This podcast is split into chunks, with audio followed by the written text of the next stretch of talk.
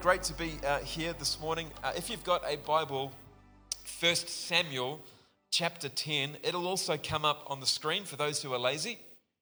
But um, I'm kidding, I'm kidding.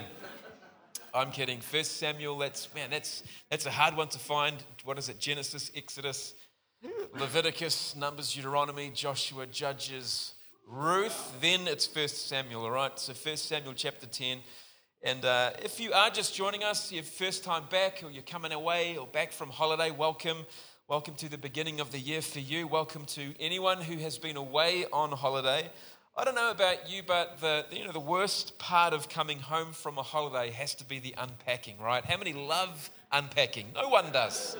No one likes uh, unpacking. In our family, we have a ratio depending on how many weeks you've been away that means how many months it will take to unpack your vehicle and get. So, if we've gone away for two weeks in our household, it'll take you six months to unpack everything from that two week holiday. It's just how, how it works. It'll take probably about six months to find that old banana peel in the glove box of the car. Like six months later, you find it there, and oh my gosh, it'll be It'll be like three months before one of your kids finds their left jandal shoved in behind the rear seat, right? You know what I'm talking about here? You, all right, I'm on the right track here. It'll be at least two months before one of your kids finds their togs in the boot that they were using, and it'll be at least a week before you find your cell phone charger somewhere uh, in the car as well. So, and then and then there's the bags of stuff that make it inside from the car, but don't actually get unpacked. Right? Anyone know what I'm talking about there? The stuff that kind of just lies around. It's kind of in the entrance way.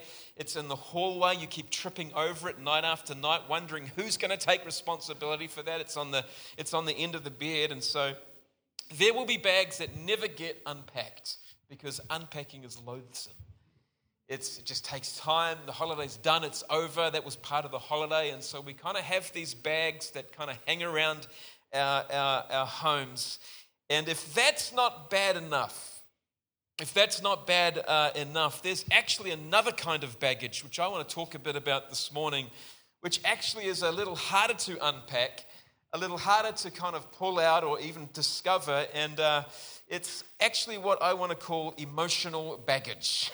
emotional baggage. I've called this message Losing the Baggage. And because emotional baggage is the stuff that we kind of pick up along the way of life it's the stuff that maybe you've been carrying around for a while. But I was thinking, you know, before this year really gets away proper, before we really get started, how about we deal with some of the emotional baggage in our lives?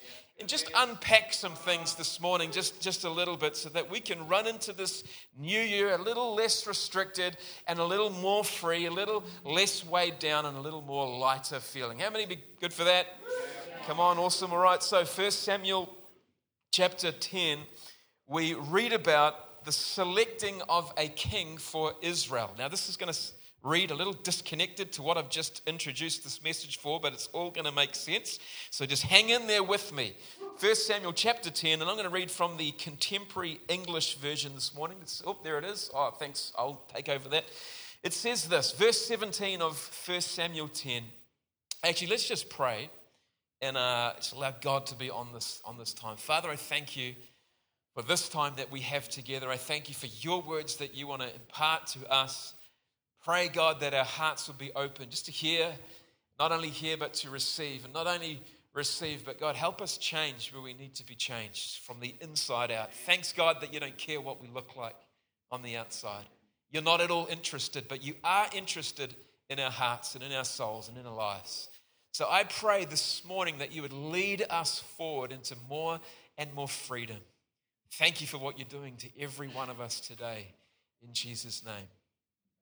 Verse 17 of 1 Samuel 10, it says this that Samuel sent messengers to tell the Israelites to come to Mizpah to meet with the Lord. Samuel was kind of like the judge or the prophet uh, in a certain time in Israel's history. This was before there were any kings like King David and, and Solomon and those others. They were ruled, Israel, by judges or by, by prophets. And Samuel was the man for the moment. And he calls the messengers to tell Israel to come to this particular place, Mizpah, and meet with God. And it says in verse 18, when everyone had arrived, Samuel said, The Lord God of Israel told me to remind you guys that he rescued you from the Egyptians and from the other nations that abused you. So he's going to say, Hey, remember what God has done for us as a nation? God had rescued you from the troubles and hard times, but you have rejected your God and have asked for a king. And so, kind of, we don't have to spend too much time on this, but the time for Israel to be led by a king wasn't really in God's preference at this particular point of time. But he's sort of saying, listen, they want a king, I'll give them a king. And so, this is where Samuel steps in. It says this in verse at the end of verse 19. Now each tribe and clan must come near the place of worship so that the Lord can choose a king. Verse 20 Samuel brought each tribe one after another to the altar, and the Lord chose the Benjamin tribe. Next, Samuel brought each clan of Benjamin there, and the Lord chose the clan of Matri. And then finally, Saul, the son of Kish, was chosen. And this is what I want to look at just a little bit deeper this morning. But when they looked for him, he was nowhere to be found. Let's just pause there for just a moment, just kind of heard what's going on there. Many many people believe that American Idol, you know, the program American Idol, the reality program, was the, the first to introduce the concept of a mass elimination program. But it wasn't. It was actually written here in 1 Samuel. It was called Hebrew Idol or something like that. And the honor goes to Samuel in his really eager first attempt, attempt at unveiling a king. And unlike American Idol, where you actually had to audition, you had to play a song or sing or do a trick of some sort, Samuel invites the whole entire nation of Israel to play a part in this. Everyone is there. He calls all of them to come to Mizpah because we're going to find ourselves a king from amongst you. And so, with probably hundreds of thousands of men that have gathered in attendance, he has every man stand in their respective tribe. So they're all they're all lined up. They're all ready to go. And then every tribe stand in their clan, and then every clan stand in their family. You can, you can picture that. And then to kind of add to the suspense, rather than simply announce a winner, this guy is going to be going to be the king. Samuel decides to slowly whittle down the contestants by this process of elimination. First by the tribes, then by the clans, then by the families until only one man is left standing. You following me this morning? And so, with great anticipation, he calls from the 12 tribes, the tribe of Benjamin. And all the tribe of Benjamin like, yes! And they all, they all come forward and Samuel's probably like, sorry, sorry, Judah, sorry, Dan, sorry, Asher, those other tribes, it's time to go home. You've been eliminated. And, and so Benjamin, the tribe of Benjamin, standing forward. And then from the tribe of Benjamin, he calls forward the family, uh, sorry, the, the, he calls forward the clan of Matri. From, from the tribe of Benjamin, the clan of Matri come forward and they're like, oh, ho, ho. And then, sorry to the other hundred clans, tonight's not your night. Come on, better luck next year. And so they all head off and then from the clan of Matri, he calls the family of Kish. So it's narrowing down. The Kish family, like, yes, they're high fiving each other. We've been selected. And you can imagine the scene, right? Like from hundreds of thousands to just a few family members. I guess that day in Mizpah, the suspense is probably unbelievable.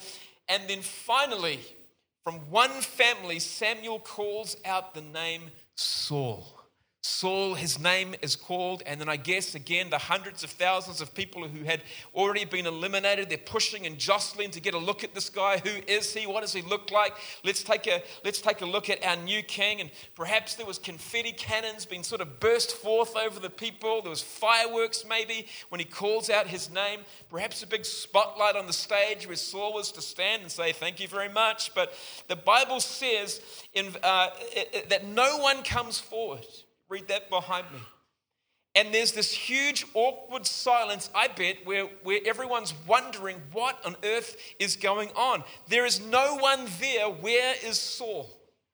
And the Bible says in verse 22, let's just read that. It says that the people then inquire of God as to the king's whereabouts. They, they go looking for him. Where, where is Saul? Where, where is our king? And then God responds in what has to be one of the strangest verses in the Bible. God says, Yes, the Lord answered, He's here, but He's hiding behind the baggage. He's here, but he has hidden himself among the baggage. Saul is hiding among the baggage, and all of the eyes dart, I guess, to a pile of baggage somewhere near where Saul should have been standing, and there he is, probably cowering behind a suitcase or something. But it's a really weird story. It's a really strange story. What a thing to happen. What, what you know, a, the king of all people hiding amongst the baggage. What was Saul thinking? This was a grand entrance. This was his moment, and yet he shrinks back and he, he hides behind something. And, you know, the, the Bible suggests, particularly to us as followers of Christ, for those who are following Christ, that we have been given authority, that we've been given uh, victory, that we've been given a life of purpose. In fact, in one place, I think it's in the book of Revelation, it suggests that we as disciples of Christ are kings and priests unto him. We're his kings and, and, and priests to serve God, that he's called each one of us to have influence, that he's called us to prosper and have a successful life. But listen, some of us, some of us, instead of shining brightly, instead of enjoying that freedom, that God given freedom that He's given us, we are like King Saul. And we find ourselves, parts of our lives, hiding behind the baggage of life, hiding behind the luggage. And I just believe God's saying this morning as we launch into this year come on, it's time to lose the luggage. It's time to lose the luggage of your life, that emotional luggage, the baggage that you've been carrying on around you. Come out, come up, and get out from behind the baggage. It's time to ditch the things that have been keeping you back, holding you back from who God is calling you to be and who He's made you to be. In our garage, and I probably, I can assume that's probably a little bit like yours, there are boxes that we've never opened like they just follow us from place to place. We've moved a few times in the last couple of years, but we never kind of open these boxes, we just move them around. Has anyone else got boxes like that in their garage or in their attic or in their spare room? I know what you like. We've all, we've all got them. And we kind of have this attitude about some of these boxes like we need what's in there. I don't actually know what's in there, but we need it, I'm sure. It's, it's important stuff that I cannot live without. And so we kind of tape it up, we carry it around with us, we move it, we put it in the shed, we put it somewhere. My just remembered the story. My mother, uh, my brother, uh, as a teenager, had really long flowing hair. He was a beautiful child. And, uh, and, and he got it cut when he was in his late teens. And my mum kept his hair, which you're supposed to do when you're like a baby, right? The first haircut. Well, my brother, when he was in his late teens, my mother kept his ponytail and it was one of the things that she would, she'd kept in a box that got moved from place to place. one, one time, my brother and me are helping them shift house out of a storage room, and we open the box that my, we know my brother's hair's in because it's written black pen. Um, Mark's hair, oh, great. And a whole lot of a whole lot of mice jump out of the box and scatter. Well, it turns out over the years they'd made a nest in my brother's hair. And uh, my mother is terrified of mice, and so it was just a wonderful thing to see. Wonderful thing. But, but I'm sure that you have boxes of old clothes, maybe old school box, uh, school books or reports, some things that you just sort of carry around from place to place, kitchen appliances maybe, exercise machines that now just act as an expensive towel rail. You know, all of this stuff, this things that we accumulate, they've got no real value perhaps, but you happily cart them around when you move. And even though stuff takes up room, even though stuff is heavy and it takes time to drag it around, for some reason we happily do that. We drag it around from place to place. Why? Because stuff is good. And stuff is comforting, and stuff is nice to know that it's there just in case you may want to use it. And I was thinking, you know what? Our souls, our inner, the inner part of our lives can be a little bit sometimes like our garages or your shed or your attic. The inner parts of us can be a little bit like this picture behind me, in that we, we pick up stuff along the way. We pick up stuff along this journey of life. Sometimes we can't help it, sometimes we intentionally pick it up. Most of the time, we don't realize we're even carrying it, but we pick up stuff. We pick up baggage. We pick up things like offense. How many know that offense is like an emotional baggage. It's luggage we carry. Maybe we pick up a little bit of hurt along the road of life. Maybe we've picked up last year a, a bad habit Maybe we've picked up a bad attitude. Maybe there's disappointment that you collected on the road. Uh, maybe it's unforgiveness or something. Maybe you've picked up on a, an addiction or trauma or bitterness or anxiety or shame or guilt. And on and on the list could go. And sure enough, surely, uh, soon enough, our souls look like our garages full of luggage and baggage that actually is not helpful to us at all. And it seems incredibly easy and I'll be the first to admit this incredibly easy for the human soul to pick up and collect stuff that actually has no worth to our lives. Like it doesn't actually help us in any way. so easy. We're kind of like this filter. We just pick these things up. And not only do we find ways, not only do we find excuses for carrying around this excessive baggage, but these things, this stuff, can quite easily become our friends. It becomes our, our comfort. It becomes our coping mechanisms. It becomes our support. If, if you ever find yourself thinking these things, which I'm about to say, or, or saying things like, well, they don't know how I was treated. You don't know what it's like to, to, to be me. Or, or, I mean, I could never forgive that person for what they did to me. Or I'm never going to trust anyone again the same way as I did. Or I just can't help the way that I feel. It's just the way that I am. Or man, I'm powerless to change. It seems too, too hopeless. If that sounds familiar to you, then it's likely that the cause is that you are carrying excessive baggage in your life. And it's time to loosen the load this morning just a little bit. Because as long as we keep carrying that stuff around, as long as you keep carrying that hurt, as long as you keep dragging along with you that wound, that, that damaging emotion, listen, unless you deal with that thing, it is going to slow you down. It's going to restrict you and it's going to hinder you from God's, God's best. Someone once said this a chip on the shoulder is too heavy a piece of baggage to carry through life. It's a good one, eh? Chip on the shoulder is too heavy a piece of baggage to carry through life. And it's really hard to, to stop ourselves from picking stuff up along the way. It's hard to get through life without picking up some kind of emotional baggage. But despite that, listen, I just want to let you know, remind you again this morning that there is an invitation from Jesus himself to unload some stuff. In fact, the invitation, I think I may even have it have it here I do. Matthew 11, 28. Jesus said this Come to me, all you that are weary and carrying heavy burdens, and I'll give you rest. What a beautiful promise right there from Jesus himself.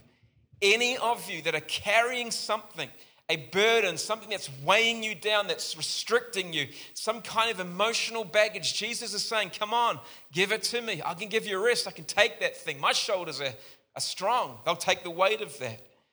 You don't have to carry the weight of that thing any longer. Not all of our, our baggage is the same. In a room like this, I know there's some baggage around. I have some. I'm not showing you it. But we've all probably got baggage, and guess what? All our baggage, some may look familiar or similar, but we all carry different kinds of baggage. They come in a variety of different shapes and sizes. Some of us have got enormous baggage. We have huge baggage that we carry around with us. We just drag it around through life. It's so big that it collects other little bags on its way. We're dragging this thing, everything else gets caught up within it. Maybe, maybe some of us have a number of different kinds of bags, like a, a lovely luggage set. You know, we got one thing's for this, one thing's for that, this one, oh, that's for that dysfunction, or this one's for the other thing. Some of us have really old baggage. We've been carrying this stuff for a long, long time. For as long as we can remember, this, this, this baggage has been with us. It's traveled with us wherever, wherever we go. We've just gotten used to carrying it. We wouldn't even know what it would feel like to not have this baggage on our lives. It's just so familiar with us. Don't know how, how it would feel to be free of it because we've just gotten so used to it. Some of us have matched our baggage with other people. We've found other people with the same dysfunction and we're like, oh, you too, come on, let's hang out together. That's one of the worst things you can do. is to match your emotional baggage to someone else.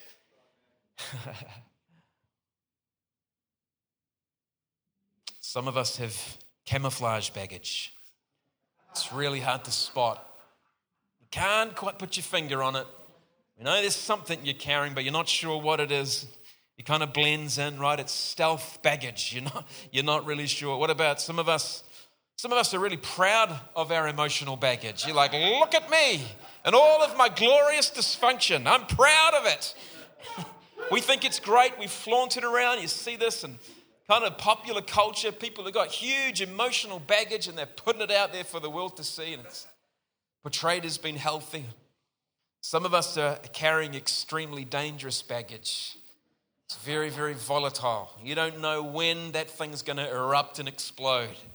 People around you just like, just be quiet. Don't rock the boat just in case that baggage explodes, right? Sounding familiar to anybody? Just to, maybe for the person sitting next to you it is, but not you, right? Somebody else or someone you know. I think, oh, yeah, absolutely. Do you know what? Whatever shape that your baggage may, may be, whatever size it is, or whatever number it may come in, it's got to go. It has to go. 2019, it's the year for your baggage to be left at the airport, right? It's to, it's to leave it behind before we launch out this year. It's got to be gotten rid of. The Bible puts it like this Ephesians 4 31. Paul says, Get rid of all bitterness. He lists all of this emotional baggage. Get rid of bitterness, rage and anger, brawling and slander, along with every form of malice. Drop that stuff. First Peter uh, chapter 2, verse 1 says, Therefore, rid yourselves of all malice and all deceit, hypocrisy, envy, and slander of every kind. These are the sorts of things that we pick up along the way. We start comparing ourselves with other people. Oh man, I wish I was like that person. And jealousy comes on us. God, Jesus is saying, Oh, come on, get rid of that stuff. It's not going to do you any good this year. Hebrews chapter 12 says to throw off everything that hinders us so that we can run that race with perseverance. We've got to lose, we've got to lose the luggage. But here's the thing when it comes to this. Here's the thing when it comes to losing the emotional luggage of our lives. Let me just be really honest with you. To get rid of this stuff is really hard. It's not easy. It's probably going to take more than just this message for 30 minutes on a Sunday morning to loose yourself of some of these things. It's, it's a little difficult. It's a challenge. It's completely possible to lose your luggage, but it's hard. I'm going to give you just a few points this morning. You know, lost baggage is the, the number one complaint of air travelers all over the world. Apparently, in the US alone, 10,000 items of luggage are lost every day. That's a lot of lost luggage. Apparently, they have shops in the States where you can go. After a certain period of time, they release it to the public and you can buy these suitcases and all sorts of things. But you know, it appears that it's easy for an airline to lose our luggage. Has anyone lost their luggage before? Had their luggage lost? A couple of people, right? So, yeah, it's reasonably common. It's easy for an airline to lose our baggage. What is not easy is for us to lose our emotional baggage because unfortunately it never off you know it doesn't leave our side. It has our name and address. It knows exactly who we are and it follows us around everywhere we go. We cannot escape it unless we do something about it. And so for some of us losing the baggage will take far more than just this message but i reckon we can make a start this morning. And i want to just give you three very simple You'll have heard it before from me. Three very simple points, easy to remember, easy to take away this morning and uh, that'll help you lose the luggage and get out from behind the baggage. Number one, are you ready? Number one is you've got to trace your baggage. You have to trace the baggage of your life. When you are trying to find something that you've misplaced, like your car keys or your sunglasses or your children, you know, if you're trying to find them, like, I don't, I don't, what did I, what, what's happened to those kids? You, someone will inevitably say, well, honey, I can't find my keys. What, what, is, what does every great spouse say? Where did you put them down last, right? Where did you put them down last? And you always say, well, if I knew that, I wouldn't be asking you. But, but, but when it comes to tracing the source, tracing, tracing the source of our baggage, our emotional baggage, we've got to ask ourselves not where did, did I put this thing down, but where did I pick it up from? Where was the place that I picked up this, this baggage from? Where, when did I start carrying this thing around with me? Just start to think about some of the stuff. Maybe it's, it's, it's a, a bad attitude that you know you're carrying, or unforgiveness that's in your heart, or, or maybe you're prone to anger, whatever that thing may be. To start thinking, man, when did I pick that up? When did that first rear its ugly head? When did I start carrying that thing or putting it on, on, on my back? What, what lie am I believing that's causing me to live like this? You see, often these causes of us carrying these things are events that happen to us. Maybe they are words that have been spoken over us at some point in time. I feel like there's many people here who've had stuff, things, words declared over you when you were younger that still affects you today. Some for some 20, 30 years later, just a simple word, but you know words have power from someone who has influence over your life. When was it did I pick that baggage up? Maybe it was some kind of emotional trauma, things that were done to you that are just were outside of your control. And the baggage that we carry is the result of those things. It's, it's, how we, it's why we pick those things up along the way. Things happen to us, so we pick up the bag of mistrust, or, or we pick up the bag of rejection, or we carry the luggage of anger or or pride or, or disappointment, or we, we're wearing the backpack of fear or shame or anxiety or guilt. But listen, if we can go back with the help of the Holy Spirit, because we can't do any of this without God's help, and find the place where we pick this up, we'll be in a good place to begin to start losing the luggage. You've got to first trace it. We'll do some praying in just a moment. Second thing you got to do, not only trace it, where did I, where did I pick this thing up, but you then have got to face the baggage that you're carrying. Face it. Often a lot of us get as far as kind of tracing the source of the baggage that we carry. You know, it may be because you had an, I don't know, an overbearing mother or you were sat on by a St. Bernard. That was me. That happened to me. True story. But but we sit around and we talk about it and we retell the story to someone and we, we moan about it and we navel gaze. Even for years, we talk about, we know exactly what's t- t- uh, taken place, but we never take responsibility for it we never actually face the things that we've picked up in our lives. And listen, I just want to tell you that blaming someone else, even though they may have been the cause, blaming the Saint Bernard or blaming mummy is not the answer. But listen, all blame does is, is, is, is justify your reasons for, to continue carrying those things. I'm like this because of them. It's not my fault. I'm this way because of that person. Listen, don't play that game you will get stuck carrying the luggage. All you're doing is giving yourself permission to live dysfunctional. That is not going to be fun. And often we never get close to losing the luggage from losing destructive habits, from problematic problems. It's actually, yeah, no, you know what I mean. Patterns in our life, problematic patterns. That's what I was going to say. Because we love to play the blame game. And listen, if it's never my fault, I will never take responsibility for it. And if I cannot take responsibility for it, I will always be its victim. And so we've got to face some of these things. Maybe if it wasn't your fault, and often it isn't, we've got to release the hand of forgiveness to that person to break free, to get our arms out of that bag and, and, put, it, and put it down. Maybe your baggage is the result of someone else's actions against you. But if you ever want to lose the luggage, you're going to have to move from victimhood to responsibility. A victim mentality will only keep you powerless and hunkered down amongst the baggage of life. So we've got to face it. We're going to face the luggage. Maybe there's, as I said, some forgiving that needs to be done. Maybe you need to talk to someone who could help you. One of uh, one of uh, the church leaders or a counselor, but face it. Don't just trace it, You've got to face it. You ready for number three? Last one here. Number three, this is just really simple stuff. Not only do you have to fa- uh, trace, face, you've got to replace the baggage. You got to replace the baggage. This is about putting the truth of God's word into your life in the place for the need for that baggage. You get rid of the baggage, but you haven't sorted out the need for it, you're going to pick it up again.